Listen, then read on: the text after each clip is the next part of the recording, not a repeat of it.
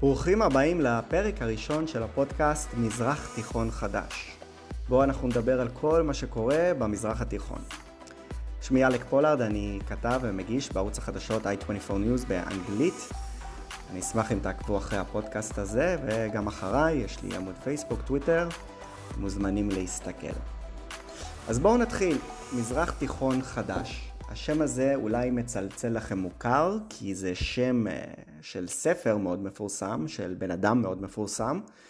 נשיא המדינה וראש הממשלה לשעבר שמעון פרס כתב אותו במהלך uh, התהליך של הסכמי אוסלו, בו הוא חזה איזשהו מזרח תיכון שבו ישראל חיה בשלום עם השכנות בסוריה, בירדן, בלבנון.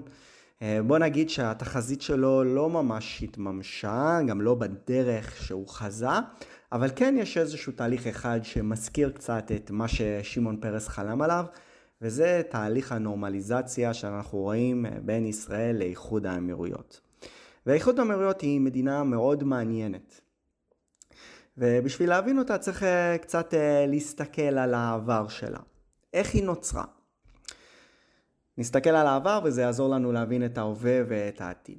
עכשיו אה, באמת, איך היא נוצרה? חייבים להתחיל איפשהו. יש שם היסטוריה שמשתרעת עוד הרבה לפני ימי האסלאם, אבל אה, בואו נתחיל בראשית המאה ה-19, שבו אה, האזור הזה נשלט בידי המעצמה הגדולה של אותם ימים, האימפריה הבריטית. ולאימפריה הבריטית באותה, באותו זמן היה בעיה. שזה היה מתקפות של פיראטים על ספינות הסחר ששטו ליהלום שבכתר של האימפריה הבריטית, הודו. וחלק נכבד מאותם פיראטים היו שבטים של אותו אזור שהוא כיום איחוד האמירויות, בעיקר שבט אל-קסימי שהיה באזור החוף שנקרא ראס אל קיימה. עכשיו היה איזשהו יום שבו לבריטים נמאס ופתחו בקמפיין גם נגד הספינות הם נחתו שם על החוף וממש הרסו את אה, ראס אל קיימה וגם את אבו דאבי וגם עוד אה, עיירות שהיו שם באזור והכריחו את המקומיים לחתום על איזשהו הסכם, ההסכם הימי שהוא נקרא, Maritime Treaty. זה הסכם שנחתם עם אבו דאבי, שרג'ה, אג'מן, אום אל קווין וראס אל קיימה אה, ועם השייחים המנהיגים של אותם אזורים שבו השבטים התחייבו שלא לתקוף את הספינות הבריטיות ובתמורה הבריטים התחייבו להגן על אותם שבטים. בהמשך נחתמו עוד הסכמים שבהם הבריטים, כמו שהם ידעו לעשות, חיזקו את האחיזה האסטרטגית שלהם באזור, אה, הבטיחו הגנה לשבטים, כמו שאמרנו, אבל אה, גם באו עם כל מיני דרישות, כמו לדוגמה איסור על סחר בעבדים ב-1847, לפני אפילו ארצות הברית, ומאה שנה לפני השכנים בערב הסעודית, ש... לא נקראה אז ערב הסעודית וגם לא הייתה מדינה אז, אבל זה כמובן סיפור לזמן אחר. אבל בכל מקרה, הנוכחות הבריטית לא תרמה יותר מדי למקומיים, בגלל שמה שעניין את הבריטים היה רק אזור החוף והמעבר הבטוח של הספינות. האזור הפנימי יותר, מדבר צחיח, לא מעניין. ובאמת האזור נשאר לא מפותח, והשבטים שם חיו חיים מאוד בסיסיים של בדואים במדבר, בצורה די דומה לאיך שאבותיהם חיו לפני מאות ואפילו אלפי שנים. כן היה להם איזשהו יתרון אחד, וזה היה המיקום שם במפרץ הפרסי, שזה מיקום מרכזי לסחר, אבל במה הם סחרו? המוצר הראשי היה פנינים. המים הרדודים אפשרו לצוללנים לקפוץ פנימה, לצלול לתחתית, בלי ציוד צלילה כמובן, וללקט פנינים מהקרקע. ואחרי זה לייצא אותם למדינות כמו הודו. המקומיים, המקומיים ממש היו תלויים בזה, יש כאלה שאומרים שאפילו 95% מהכלכלה המקומית התבססה על הסחר בפנינים. אז אה, לכן באמת בסוף אה, שנות ה-20 של המאה ה-20, כשהומצאה הפנינה המלאכותית ביפן, שמגודלת כמו תשואה חקלאית בכמויות שלא נראו בעבר, זו הייתה מכה אנושה לכלכלה של האזור, הם גם סבלו מהמיתון העולמי, מהצניחה של וול סטריט בשנות שנות ה-20, מלחמת העולם הראשונה, מלחמת העולם השנייה, אה, ובאמת אה, נפלו עליהם זמנים קשים, אבל למזלם הגדול של המקומיים, משאב אחר התגלה שיחליף את סחר הפנינים בגדול. אז לאחר תגליות נפט בעיראק, ערב הסעודית וכווית השכנות, בריטניה השתמשה במעמדה הייחודי בין השבטים המקומיים על מנת להשיג זכות בלעדית לחיפושי נפט באזור. אלו התחילו כבר בשנות ה-30, אבל צריך להבין, נפט לא התגלה באזור זה עד סוף שנות ה-50. אז כמו שאמרנו קודם, תקופה קשה בו התושבים המקומיים חיו בעוני וסכסוכים פנימיים התרחשו שלא היו מביישים את משחקי הכס. לדוגמה, חמדן בן זייד נהפך לשליט אבו דאבי בשנת 1912, אחרי מות אביו, אבל כעבור עשר שנים הוא נרצח בידי אחיו סולטן בן זייד שתפס את השלטון. וכמה זמן סולטן שרד? ארבע שנים. ב-26 הוא נרצח בידי עוד אח, סאקר בן זייד, שמת כעבור שנתיים, אבל הפעם אה, בצורה טבעית. אבל אה, היו אלה דווקא בניו של סולטן ששלטו באבו דאבי מעל 70 שנה, קודם שחבוט ואחריו זייד בן סולטן, ש... זייד בן סולטן שנחשב אבי אומה, שהוא גם אביו של מוחמד בן זייד השליט הנוכחי שיזם את הסכמי הנורמליזציה עם ישראל. אבל בואו נחזור לנפט. הזהב השחור התגלה סוף סוף באבו דאבי בשנת 1958 בקרקע... בקרקעית הים ובהמשך גם ביבשה. ב-62 מכליות הנפט הראשונות יוצאו מהמפרץ למדינות העולם והכסף התחיל להתגלגל, בעיקר באבו דאבי, שם היה פי עשר יותר נפט מאשר דובאי השכנה, שגילתה נפט לראשונה ב-66. ו-1966 הייתה באמת שנה חשובה מאוד לאבו דאבי. שחבוט, הבן הבחור של סולטן, שלט שם מ-1928 כמעט 40 שנה. אבל הוא היה קצת קמצן. הוא סירב להשקיע את הכסף החדש שנכנס מהנפט, והמרמור הלך והתגבר. ב-66 שמו לזה סוף. אחיו הצעיר זייד תפס את השלטון, הפעם בלי סכינים, ושחבוט נשלח לגלות. זייד מיד העסיק את האדריכל היפני המפורסם קצוהיקו טקהשי שתכנן עבורו עיר מודרנית. התחילו פרויקטי תשתיות ענקיות שבמהרה הפכו את אבו דאבי באמת לעיר מודרנית ותוססת עם מגדלים גדולים כמו שאנחנו רואים באירופה וארצות הברית. בדובאי השכנה גם כן התרחשה מודרניזציה בקצב מסחרר, תחת האמיר של דובאי רשיד בן סעיד אל מכתום, שהבין שהכסף של הנפט הוא לא לעד. משפטו המפורסם אומר, סבי רכב על גמל, אבי רכב על גמל, אני נוסע במרצדס, בני נוסע בלנד רובר, בנו ייסע בלנד רובר, אבל הבן שלו ירכב שוב על גמל. לכן באמת בדובאי ההשקעה בתחומים אחרים של הכלכלה הייתה אפילו יותר משמעותית, במיוחד בגלל שלה כמעט ואין רזרבות נפט בהשוואה לדובאי.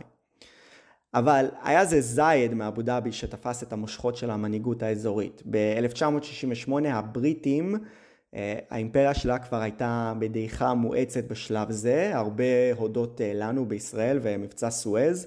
שפגע לה ממש אה, במוניטין העולמי המבצע הזה. עוד פעם סיפור אה, לזמן אחר, אבל בכל מקרה הבריטים היו בדעיכה והם הודיעו לתושבי האזור שהם בחוץ. ההסכמים לדורותיהם, שחלקם נחתמו לפני מעל 100 שנה, כבר לא תקפים, ואיתם גם אה, התפוגגה ההגנה הצבאית שסיפקו הבריטים. זייד דחף לאחדות בין האמירויות השונות ובין השייחים השונים למטרות שיתוף פעולה והגנה צבאית. קודם הוא חתם על הסכם איחוד עם דובאי השכנה, ובהמשך נערכה, נערכה פגישת פסגה גדולה בין כל השייחים האזוריים על מנת ליצור איחוד. בפגישה הזאת אגב נכחו גם מנהיגי קטר ובחריין, אבל בגלל חילוקי דעות אה, אלו בסוף נסוגו מההסכם והכריזו לבד עצמאות. אבל ארבע אמירויות אחרות, עג'מן, שרג'ה, אום אל-קוואין ופוג'יירה, הצטרפו לאיחוד של דובאי ואבו דאבי. וכך בראשון לדצמבר כאשר פג התוקף של ההסכמים עם הבריטים, נוצרה מדינה חדשה, איחוד האמירויות. האמירט האחרון, ראסל קיימה, שאבותיהם היו אלה הפיראטים שהתחילו את כל הבלאגן עם הבריטים, היא הצטרפה גם היא בפברואר 72, שבע האמירויות בסך הכל.